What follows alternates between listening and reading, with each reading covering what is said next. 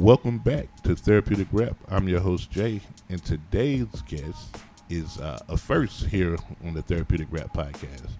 We have uh, a female who uh, name is Miriam. Uh, she's going to tell you a little bit about herself. Miriam, let us know a little bit about you. Hello, everybody. Um, please excuse my voice, but uh, my name is Miriam Lod. I'm a licensed clinical mental health therapist um, I'm also a licensed clinical addiction specialist, and I've known Jay for many years. And so when I heard about this gym that we call therapeutic rap and the opportunity to speak to a different, in my opinion, audience, um, I felt like I wanted to be a part of this. So here I am. Thank you for uh, being here. First, what got you into therapy? Like that's a that's like a giving profession. Like what what made you want to be a therapist? It was personal. It was very personal for me.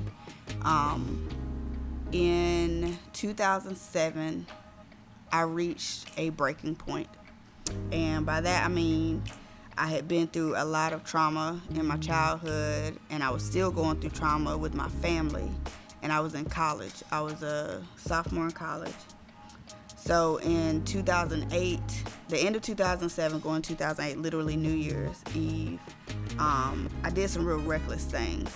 And I realized I was not in a space where I could interact with the outside world. So I kind of went into the shell. So in 2008, um, what I considered divine intervention happened, and I was you know, moving through my college career. I didn't know what I was going to do with a college degree. I was the first to go to college in my family, and nobody really could tell me what to do because they had never been through it.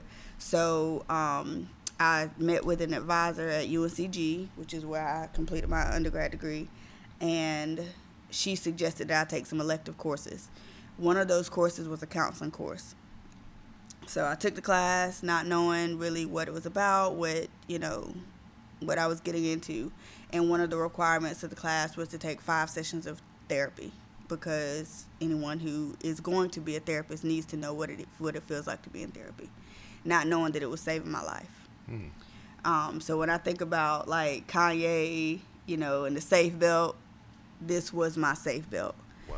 Um, so I took five sessions of therapy, not knowing that I needed it, not knowing that I was depressed, not knowing that I was suicidal, not knowing that the traumas that I had dealt with as a child were about to kill me. Um, and it changed my life. And it wasn't anything that my therapist did, it was what she helped me realize. And I said from that point on, this is what my calling is in life because I want to do that for somebody else. That's amazing. Um, you spoke about uh, childhood trauma and uh, family trauma, and I think that's not unique to you um, in the black community. I think a lot of us deal with things uh, at an early age that's probably not age appropriate uh, for us to deal with. Can you speak to the people right now who are holding on to some hurt or pain that thinks that they're the only one that's been where they're at? human nature leads us to assume that when we experience something, we're the only one because we've been ingra- it's been ingrained in us that we are individuals, um, and that is not the case. Um, so even though I'm a licensed clinical mental health counselor as well as a licensed clinical addiction specialist, my background and most of my work has been with addictions. So people assume that because I've dealt with people who have issues with drugs and alcohol and sexual addictions and gambling and things of that nature, that I don't understand an individual who has depression or an individual that has trauma or an individual that has been raped or molested their, you know, through childhood or an individual that was has domestic violence violence domestic violence issues, excuse me. All of this stuff is connected. Every bit of it. So people assume that you're the only one because your experience is individual, absolutely. But your trauma may not be. Mm. Trauma is created not because of an event it's created because of the individual's perception of that event. So whenever somebody goes through something, we assume, okay, this is my perception, so I must be the only one. But in reality, there might have been somebody who experienced a similar or same event and might have the same perception. Wow. Does that make sense? Yeah, it does. It does. It's uh, it's definitely Yeah. uh, thought provoking because I, as you were speaking, I was thinking about some events that I've been through, and uh, I had a habit of just shutting everyone out. Like, you know, this is this is Jay. I'm going through this. No one understands. Uh, because sometimes you can go to a friend and try to, you know, vent or tell them what's going on, and you get that, uh, man, you crazy for dealing with that. I would have did, blah, blah, blah, blah. and so now, now you're kind of feeling less than like, am I crazy for dealing with this? Am, you know, am I handling this the right way? Uh, and I don't, I can't speak for anyone else, but like for me, uh, feelings of inadequateness, like that's that's like the big thing for me. Like, am I enough for said situation? Uh, so I say that to uh, bring bring forth this question: How detrimental is it when you receive like unhealthy advice or you know bad input when you're already at a uh, fragile state? Oh man. Um that can be, you know, a matter of life or death depending on where that individual is in their mind, their spirit, in their heart. Um bad advice a lot of times is why some people seek therapy. We all want to help a friend, we all want to help a family member, we all want to be the person to say the right thing. But the reality is, most of the time, the advice that individuals are dishing out is based on their own experience or what they would, should, or could do, which most time is not realistic. Right. And so, if an individual is in a space where it's life or death, and I'm not just talking about in the physical sense, I'm talking about mentally, physically, emotionally, spiritually, and they get the bad advice and they take that advice and they run with that advice, that can mean that they die spiritually, mentally, physically, and that carries. So when we think about childhood traumas and ongoing traumas, that bad advice is a lot of time why that continues to be perpetuated. Not only that, um, if an individual is given the wrong bit of information, that can lead them down a path where they never get the opportunity to truly address what's really going on with them. So that's why there are people who are licensed that should know the difference between advice and therapy Wow. because I don't give advice to people when I'm getting paid. For sure. Now, now, what about when you're not getting paid? Now, when I'm not getting paid, So your homegirl call you up. Girl, you won't believe this. Blah, blah, blah, blah, blah, blah, it depends on the person. Ah, And so if I have a rapport with somebody and people people a lot of times come to me for advice and they don't get it and it pisses them off. mm, So people a lot of times come to me, even my kids, because I have, you know, I have adopted children and I have two teenagers, three teenagers now, Jesus Christ. And they a lot of times come to me, they're like, Aunt Pooh, fix it. And I'm like, no, let me make you think about what you really got going on. Let me look at you and say, okay, how can I connect to your spirit so that your spirit makes your mind take off? mm. And so when they don't get a fix, when individuals don't get a fix, they either really like me or they really don't like me. And I've been that way for a long time. And this is before I had degrees, before I had a license. And so a lot of people think I'm mean. I've been labeled mean since I was born. And I think that it's because I came into this world with a different path. Mm. But I don't give a lot of advice. And if I do give a lot uh, give advice it's because it's with somebody that already knows the difference between me giving advice and me doing therapy.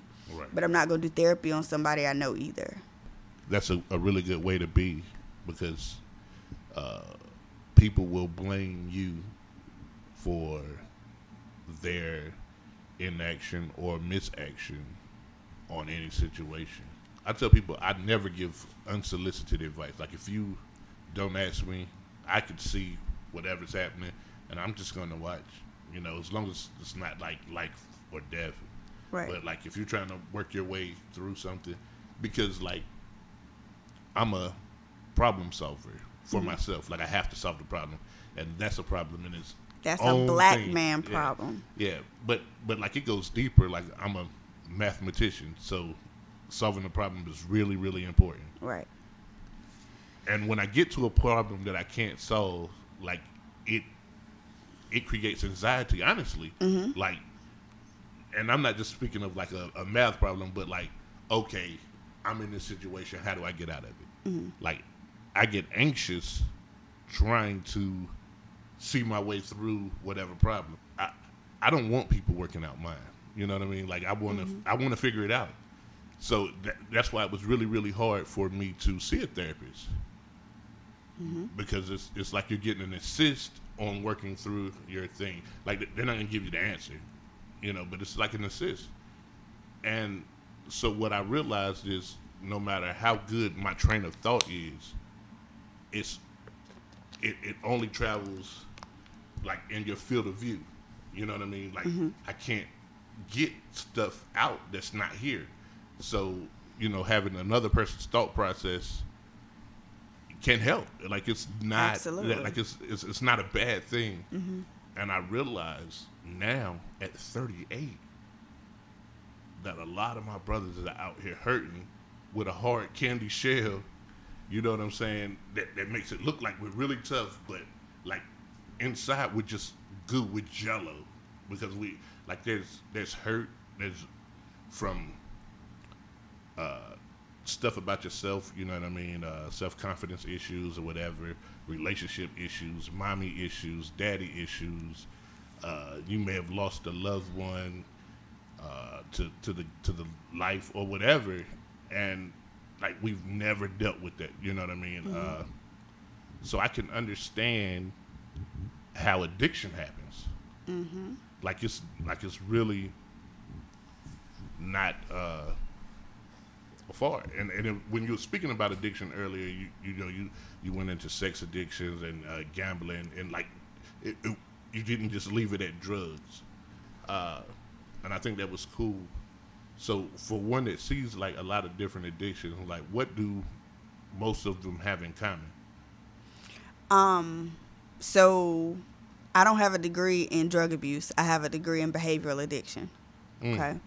And so yeah, you know, drugs are all the craze because that's what our society sees as the problem. Okay, especially in the black community and the poor community. Um, but behavioral addiction is simply doing something that is maladaptive, what we call insanity in the in the world of behavioral addiction.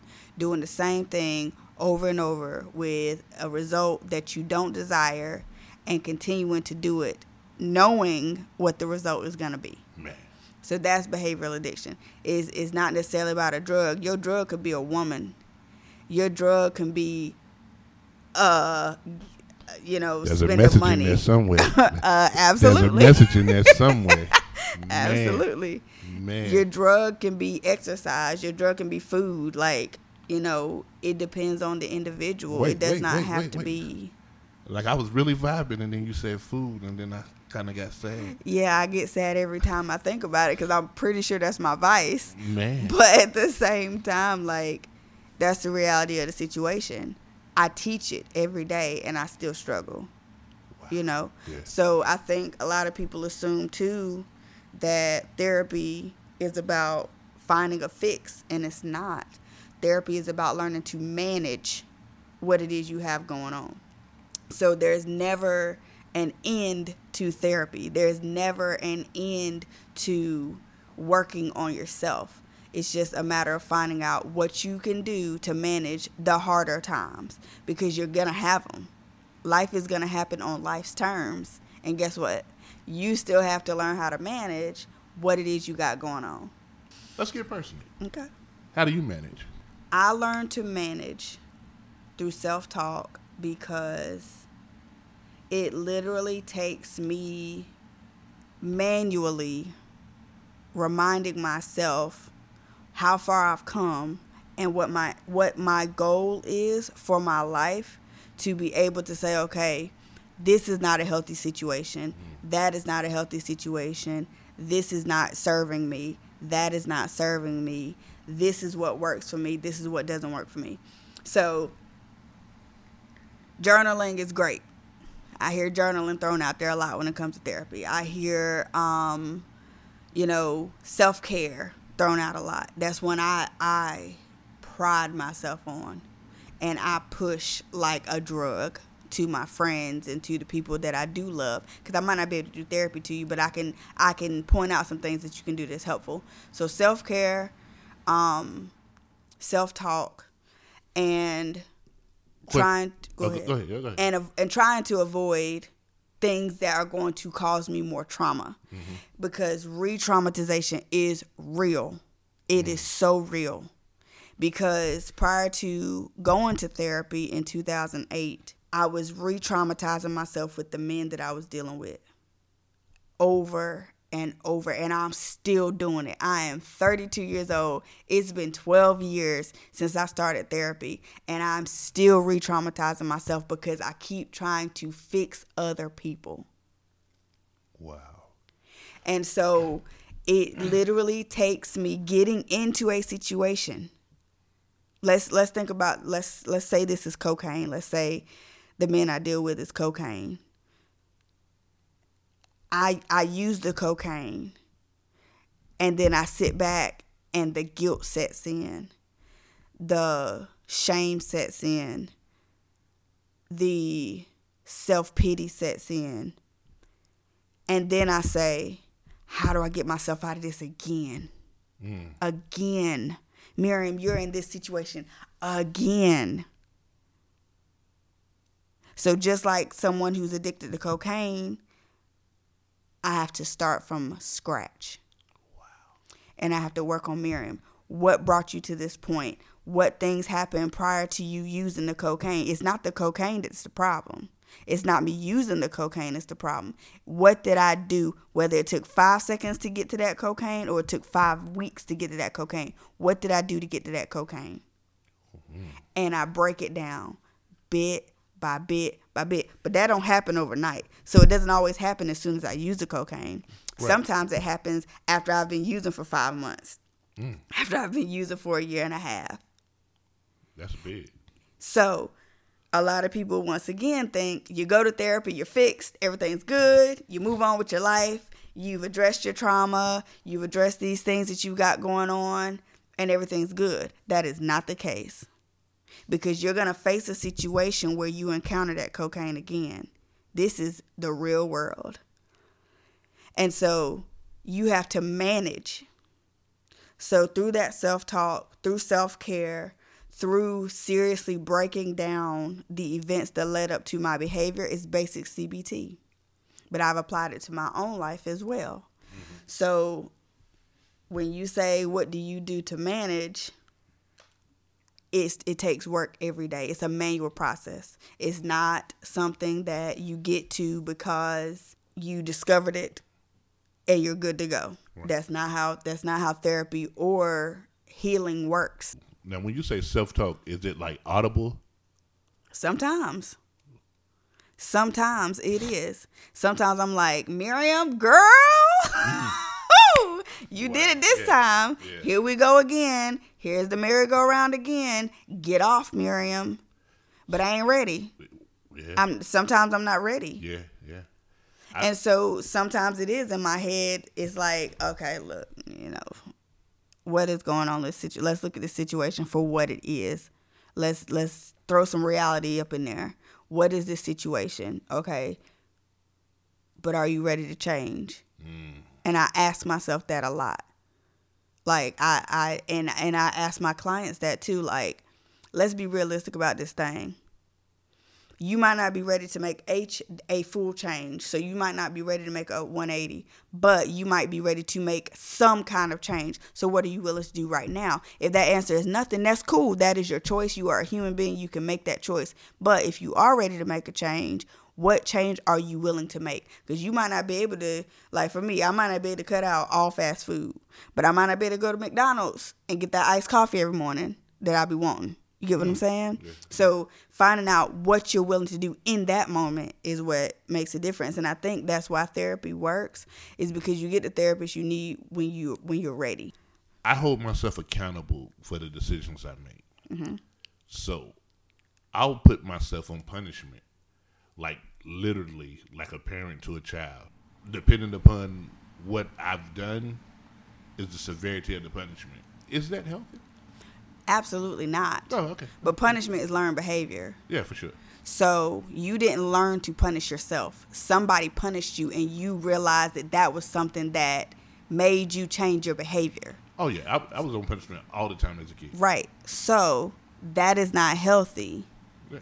because with with okay, so when we when we talk about uh, behavioral basic behavioral change, bad behavior is not discontinued because of a punishment. Bad behavior is discontinued when a positive behavior is rewarded.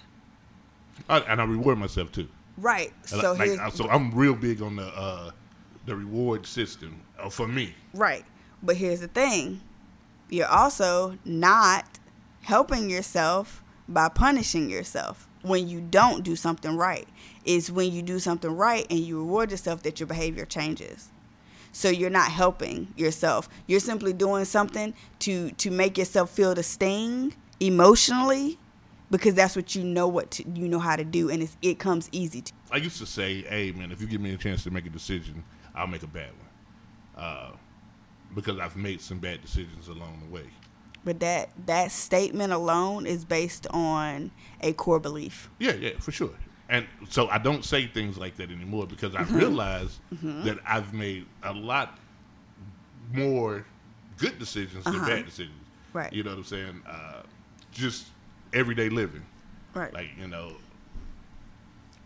But uh, I think it's like, for me, I'm learning that just about everything that I do today, I can tie it back to something that happened before. Mm-hmm. Like my mode of operation, like I'm the way that I am because of the things that's happened to me. Mm-hmm. And I think we don't give credit to the things that happen to us Right. or the impact of the things that we do to other people. Correct. You know what I'm saying? Like there's there's some people who I probably owe some apologies to. How do you suggest well, first of all, how important is it to forgive yourself? Oh, that's that's step one.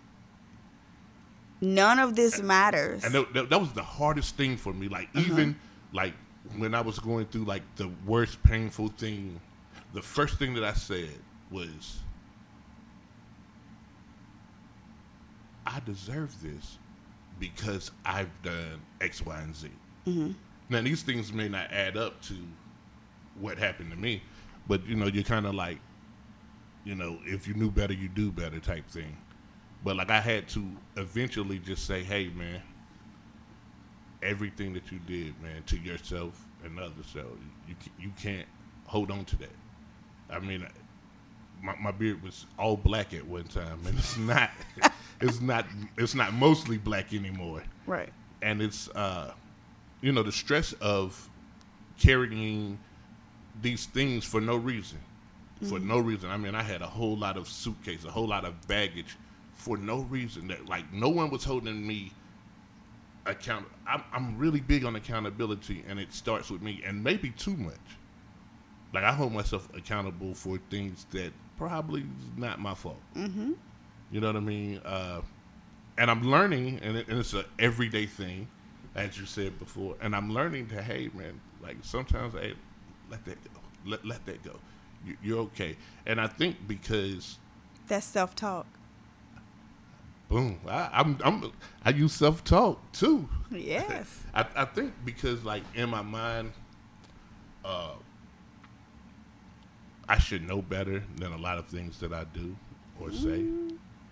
Like I was like, Jay, you know better than that. Yeah, come on, man. But you know, um, especially like when I react without thinking. That's like one of my things that I hold myself because that's what I used to do. I would fly off the handle on a mug quick. Like that that's just that's the fabric that was Jay. But I do realize that at that time I was really, really angry too. So I had to deal with the anger. Speaking of anger, here's here's the question to you. I happen to believe that men display anger a lot. But it's my experience, and I've polled a couple guys, and what is displayed as anger isn't often anger. Correct. A lot of times it's frustration. It it, it is uh, uh, uh, hurt. It is uh, sadness. It is despair. It, I mean, oftentimes it's despair. Uh, it is feelings of inadequateness. It is a lot of things. Okay. And why is that? You think? So, for one thing, anger is easy. It's it's easy to blow something up. Oh yeah. And that's not just like in a physical sense. Once again, it's easy to get somebody to recognize that something's wrong with you when you're the way you come at them is to make a make it into a big situation. And anger is easy to transfer. Mm-hmm. It's an energy that's easy to transfer. It's not easy to transfer hurt. It's not easy to transfer sadness. It's not easy to transfer, uh, you know, self pity. Like those are things that you gotta that someone else would not easily take on. So anger is is an easy emotion to transfer. So when an individual expresses anger a lot, it's because that's easiest to recognize. So my clients often I, I get on people's nerves and I tell people in their first session, I'm gonna get on your nerves. And I tell them that because when I say, Hey, how you doing today? I don't accept fine. I don't accept great. I don't accept okay. I don't say accept good. Those are those are emotions I don't accept unless I'm I'm talking to somebody in passing, because those are emotions that we, uh, excuse me, those are not emotions. Those are things we say to get people out of our face. So just like anger, a lot of times an individual will express something to get people out of your face, to get people away so that they can't recognize what's really going on. Right. So men have been taught, unfortunately, you're not supposed to be emotional. You're not supposed to um, feel. So, in order for people not to know what you feel, you got to get them out your face because eventually it's gonna it's gonna seep out. So, anger a lot of times is a quick way to get people out of your face so that people can't see what what's really raw and what's really going on. So, if I hear fine, I hear fucked up, insecure, neurotic, and emotional. Okay? Mm-hmm. If I hear great, I hear, you know what? Today is not as bad as yesterday. when I hear good, I hear, you know what? I might just be in a decent space today, but I don't even recognize it. I don't even know what that is today. And when I hear okay, no, I already said okay, didn't I? When I hear fucked up, ins- no, fine, good, great, and okay. Yeah. Anywho, all of them mean I don't want you in my space today, and I'm not gonna waste somebody's 50 minutes. Wow. So if you're paying me 125 for that 50 minutes, you're gonna get 125 dollars worth of this work. Woo. Woo. I like that. I like that. That's, You're I mean, get every bit of this work. that's that's real. You said, uh, unfortunately, and that was the word you used, that men we're taught not to be emotional. Mm-hmm. So let's let's break. Let's dive into that if you want to. So you want me to explain what it is I no, mean no, by that? no, no, no. I know exactly what it means. Okay. But let- No, I don't think you do. I don't think you do. I think that people get it twisted. So let me just explain what, I what's mean by that. Go ahead, go ahead, and then I'll ask a question. So I think men are taught not to cry. True. Men are taught not to feel. Mm-hmm. There's a big difference in that and what I think society wants men to understand is that men have a in a traditional sense a responsibility to protect. Mhm. And somebody that is feeling is not going to protect as well as someone that is because you're going to be able to connect to another individual. And you can't hurt, harm, or keep somebody at a distance that you can connect with. That's a big difference. And it has been misconstrued so badly that people instead think in order for me to protect, I can't feel. In order for me to be able to feel, I can't feel because I have to keep this boundary that is unhealthy so that I don't, so that I can hurt, so that I can harm, so that I can keep this protect this layer of protection. But a layer of pro- protection does not require you not to feel. I think that's what I'm in the process of learning. Mm-hmm. Uh, I am a protector. Like that is of of all the things that I wear, of all the hats that I wear. I think protector is the one that comes most natural. Mm-hmm. So let's say that you're in a relationship, right, and your uh, significant other comes to you and say, "Hey, you know, when you said blah blah blah, that hurt my feelings." What is your natural response to that? A screw face. I'm not gonna lie to you. See, I'm no, being no, no, no, that's, completely that's honest. real. That's real. But like, that happens more than more than just you. Like that's not just yours. correct. So it it it it perpetuates the the the shutdownness that a lot of us have. So correct. So the same way, if you started speaking Japanese right now, I would make a screw face because I wouldn't be able to understand. It's foreign. So a man coming to me and saying this is how I feel is foreign to me, but it shouldn't be. And I think that it's it takes two a connection between two people for them to understand like that shouldn't be a foreign situation. But the person if nobody else that you should be able to go to and say you hurt my feelings whether it's a male or a female is the person that you lay down with. Man, and so so many people lay down with it and I am guilty. Lay down with a person that you don't feel comfortable going to and saying my feelings are hurt and this is the underlying reason for that feeling is why relationships don't work or people walk around pretending. It's a whole lot of situationships going on because there are men that are uncomfortable in their situation but it's not a an uncomfortability of in the physical sense it's it's they're uncomfortable emotionally. And by the time they realize that they're already on their way to divorce so in a conversation with a female that you happen to be in a relationship with, uh, there's a lot that goes on like before words even come out. You know what I'm saying? Like, and, and just me personally, I'm like, "Mm, how am I going to approach this now? Disclaimer: for anyone that I've ever been in a relationship with, I want to say that I'm probably once I get to how I'm going to approach this, the answer that I come up with is probably going to be the wrong answer. that's why you're not in a relationship with them anymore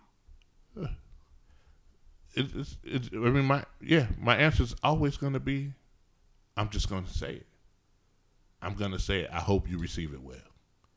Uh, but up until recently, I didn't put a filter on what I'm going to say. I'm just going to say it. So one of the uh, one of the tools that my therapist uh,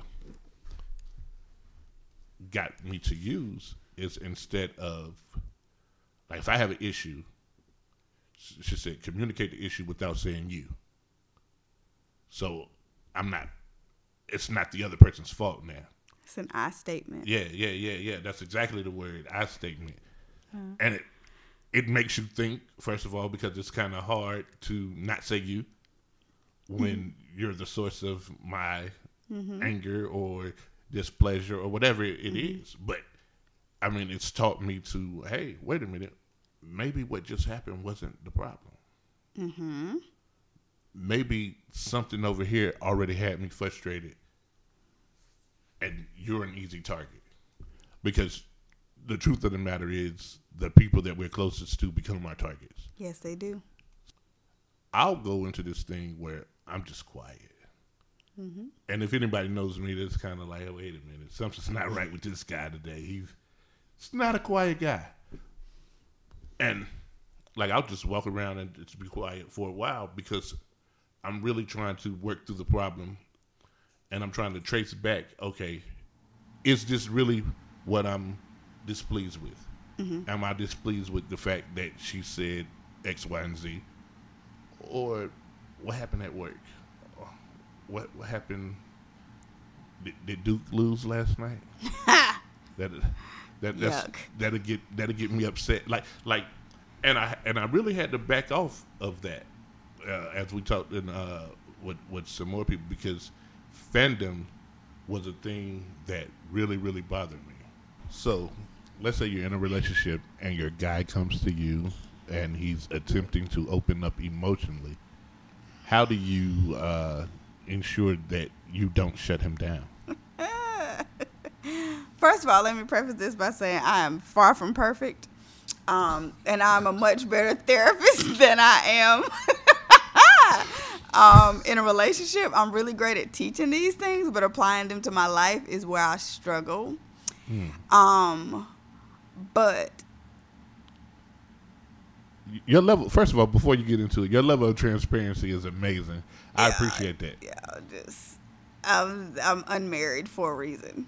I'll just put it to you that way. Um so if a man that I'm in a relationship with comes to me and they have a moment of transparency and they're open and they want to talk to me, I'm completely and totally open to that. Now, there has to be a friendship basis, a basis of friendship. And by that I mean I have not been friends with very many individuals that I was in an intimate relationship with. And I think that's where I fall short. Um, I can talk to a friend about anything. I can open to up to a friend and vice versa. In an intimate relationship, a lot of times there is damage created. And for me, all of mine have been damaged. So if an individual that has already caused damage comes to me as an individual, not a therapist, and they want to express themselves, it depends on where we are. But I also have that experience in my mind of the damage. So that becomes a totally different conversation than if it were before the damage was done. Wow. So I'm gonna give you an example. I had an individual a while ago, friends for years, great friendship. I mean, solid friendship. Um, he decided that he wanted to pursue something with me. Okay, so this individual knows my trauma, knows my pain, knows my past relationships because there's a friendship there. So we've shared, we've cried together, we, you know, we've had all these really great experiences together. So this individual decides to cross that boundary and say, "Let's be more than friends because we have this awesome friendship." Okay. Right? On, on paper, it So- sounds good. Right, on paper, right? So I say, now, sir, are you sure? Because I'm not the same person in a relationship that I am in a friendship. And I was very honest and I was transparent and I was like, look, you know what I've been through. with men. You know what I went through in my childhood. I had been friends with this person since I was in middle school. And I was like, you know all this. I'm giving you an opportunity Mm-hmm. to not fuck this up. Right, right, right. And you know what he did? He fucked it up. And I'm going to tell you why. It wasn't because we weren't friends, and we're still friends to this day. But it, it took a year for me to speak to this individual again after the mess messiness of it all. But what happened was I couldn't get past looking at him as like a brother to me. Mm-hmm. He couldn't get past looking at me in the physical sense. He was curious because there was such a great connection in when it was a when there came to a meeting of the minds mm-hmm. that he thought that taking things a step further further and curbing his curiosity in a physical sense was going to be okay. So he took off the friendship hat and it just became something about his physical physical curiosity. And I was coming at it of the standpoint of we've got this great friendship, but I'm taking off this friendship hat and I'm trying to look at you as somebody that I want to fall in love with. And so I was trying to fall in love and he was trying to hit me in a physical sense. And so we didn't connect. And so it took a year because the reason my past relationships hadn't worked out was because I had been tricked into thinking that there was an opportunity for an emotional connection by so many others when it was just a physical curiosity. And Jay, you and I both know I'm a very voluptuous woman. I've been voluptuous since I was in middle school. Nothing has changed about that. So a lot of times individuals see me and they see a fantasy and I'm looking for a dream. So we Wait, wait, wait. No, no, no, no, no, no, no. Nope, nope. Please say that one more time. Because that was powerful. Yes, and, it I'm, is. and I'm not going to miss the moment to allow that to, to, to be restated because that, that shows the difference of, of thought processes. Mm-hmm. That was powerful. So for a man, and I can't speak for every woman, and I can't speak for every man, but the the encounters that I've had in the past, I meet an individual, and they see a fantasy. Hmm. Oh my God, we they they got tip drill playing in their heads, right?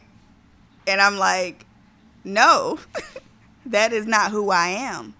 They don't know about you know, the crystals and the astrological sense that I have and the mind that I have. Mm-hmm. But they pretend to want to know those things so that they can get to the fantasy that they have created in their mind. And so there's a miss because I'm like, yes, whoo, finally found somebody. They want to get to know Miriam Mm-hmm. who she is, what she is, how trauma has shaped her life, everything that made her, but that she is not. Yeah, yeah. And they pretend. And then when they find out that I'm not just a fantasy, they miss the dream. And by the time they've missed the dream, I'm done. Yeah. I'm frustrated. I don't want nothing else to do with you. Yeah, yeah, yeah. And and you know, so I can tell you why they pretend if you want to know. If you don't already, Yes, but that that's the thing that goes back to my trauma, Yeah, and I yeah, and sure. I've worked to relate all of this to my trauma. But go ahead. yeah. Now, um, so we are, and this is men, and I will speak for all men, and I don't care if y'all like it or not. uh, we are uh, shaped and molded to create a reality that will benefit us the best. Okay. Now, the first person that we trick with our alternate reality is ourself. We're tougher than what we are. We're cuter than what we are. We're more confident than what we are. A lot of times, not being able to or, or being discouraged to show emotions help uh, foster that environment. Then next, uh, the crew that we're in, whatever whoever whatever group of friends you have, uh, you're measured by your accomplishments. Are you good at sports? Are you a ladies' man? These type of things. So we uh, pad our stats. You know, what I mean, we, we might play basketball. I might score two times, and then when I tell the story tomorrow on the school bus, I I scored eight. Right. I was all American. Lies. Yeah, for sure, for sure, and convincing people that it happened. So so again, I'm now I'm now I'm tricking my friends. You know what I mean? And then it comes to the female. So for most females, and Chris Rock said this a long time ago. Uh, you've been getting approached by dudes since you was like twelve. Like people have really wanted to like. There's a few of us that gets approached by females, but for the most part, you get you do the approaching, and the competition is high. Every everybody wants some of something that everybody wants some of. So how do you stand out? Now, the, now the sad part is we understand that no one can live up to these uh, unrealistic expectations, and they're unrealistic because we don't even really know what women want. We, we think they want this, that, and the third. So, yeah, you you, you like that? I like that too. you you see how the voice changes? That's my. yeah. Oh, so what you what you into? Well, you know anything. You real quick. What you into? Just tell me something. Uh, waist beads. I don't know. waist beads. Oh yeah, yeah, yeah, yeah. but my my homeboy sister make them. I not know a little something about that. What is a waist bead? Have no clue. I, I actually know what waist beads are, but I'm just saying, Right. like we we're gonna we're gonna sell into that, What- Right. whatever it is. Oh, you like donuts? Oh man, listen. When they put the jelly on the inside, boy, boy. Oh, you you don't like jelly? Uh, my favorite's glazed too. Like so, Right. so we we are boom, boom, boom, boom. Like we will adapt to to try to get your attention. Right. And then once we have the attention, now I'm not gonna lie. A lot of times it is physically driven, and but even if it's not, even if it's not, we've created this person in your mind that we're not. Mm-hmm. I used to say, I will sell you a dream and then give you reality for free. Mm-hmm. Because I felt like, like I've always felt like, and now I can't speak for everyone else, but I've always felt like that once I have your attention, I'm good enough. I'm, I'm good enough to keep it. faking or pretending to get the interest and to get the attention of someone makes sense. What I don't understand is when an individual has done all this faking or pretending to get the interest, to get the attention, when they get the attention, why they don't want to keep the attention because at some point there was a reason why they wanted that attention. They wanted to get that to be seen, but once they're seen, why do men then allow all of their baggage to prevent them from moving forward with being seen? Oh, so there's two answers. Which one do you want? Both, Uh, the, the raw one. First one, we full of shit. Okay, all right, Uh, I mean, it is what it is. all right, I knew that. And number two, uh, we're afraid of hurt. Okay, So, like, okay, people who you don't care about can't really hurt you. Stran- stranger down the street. that's what men think. Well, yeah, true, true. Stranger down the street can say, "Hey, hey, dude, you ugly. Uh, your mama ugly. Whatever," and, and I'll keep moving. It's it's the people who you care about or have interest in that have the ability to hurt you the most. Correct. As far as pretending and faking, like once we get your interest, sometimes it was just that we wanted to um,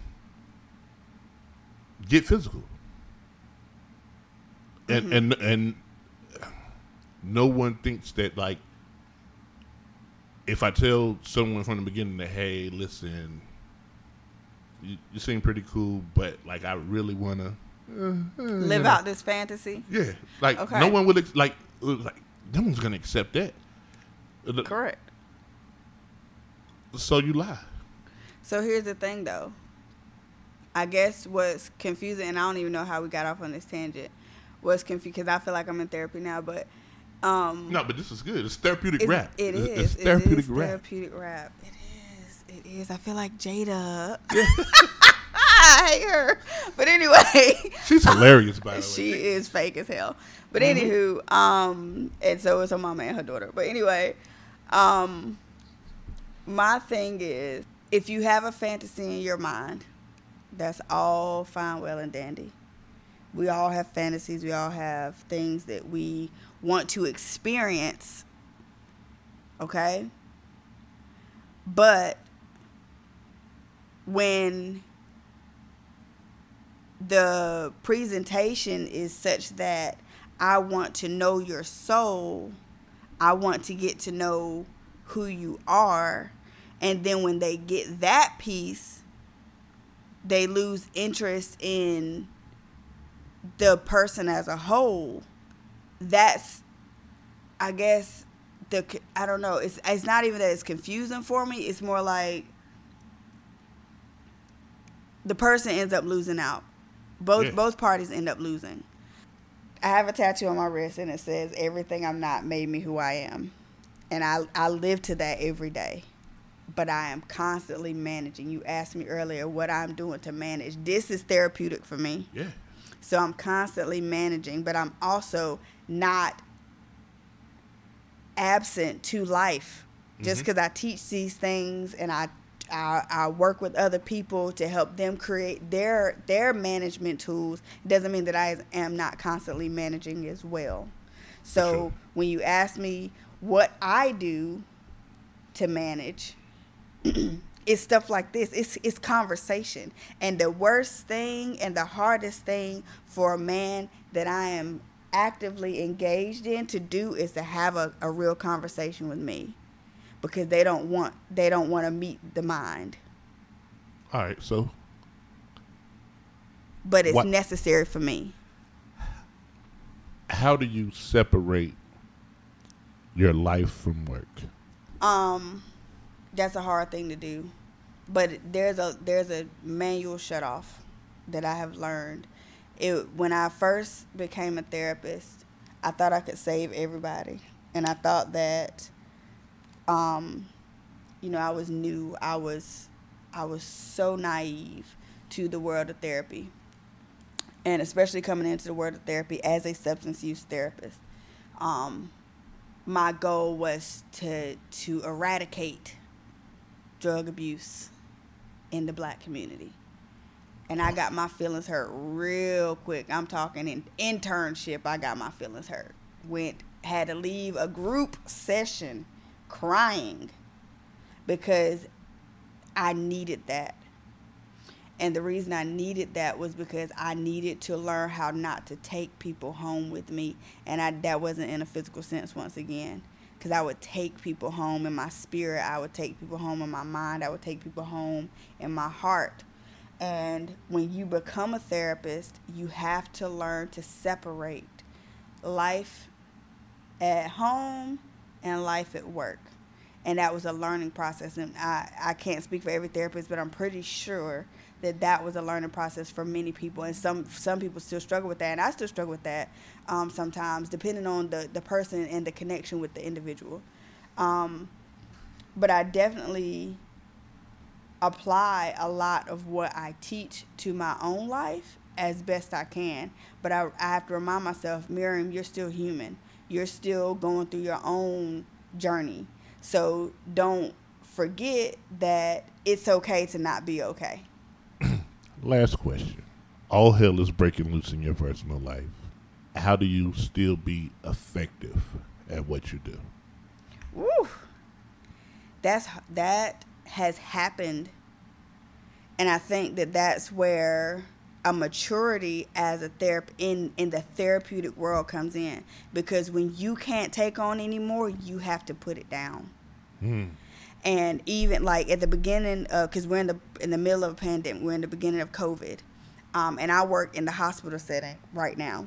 And um, I have some individuals that I worked with. They worked in the hospital setting, but they also did outpatient therapy.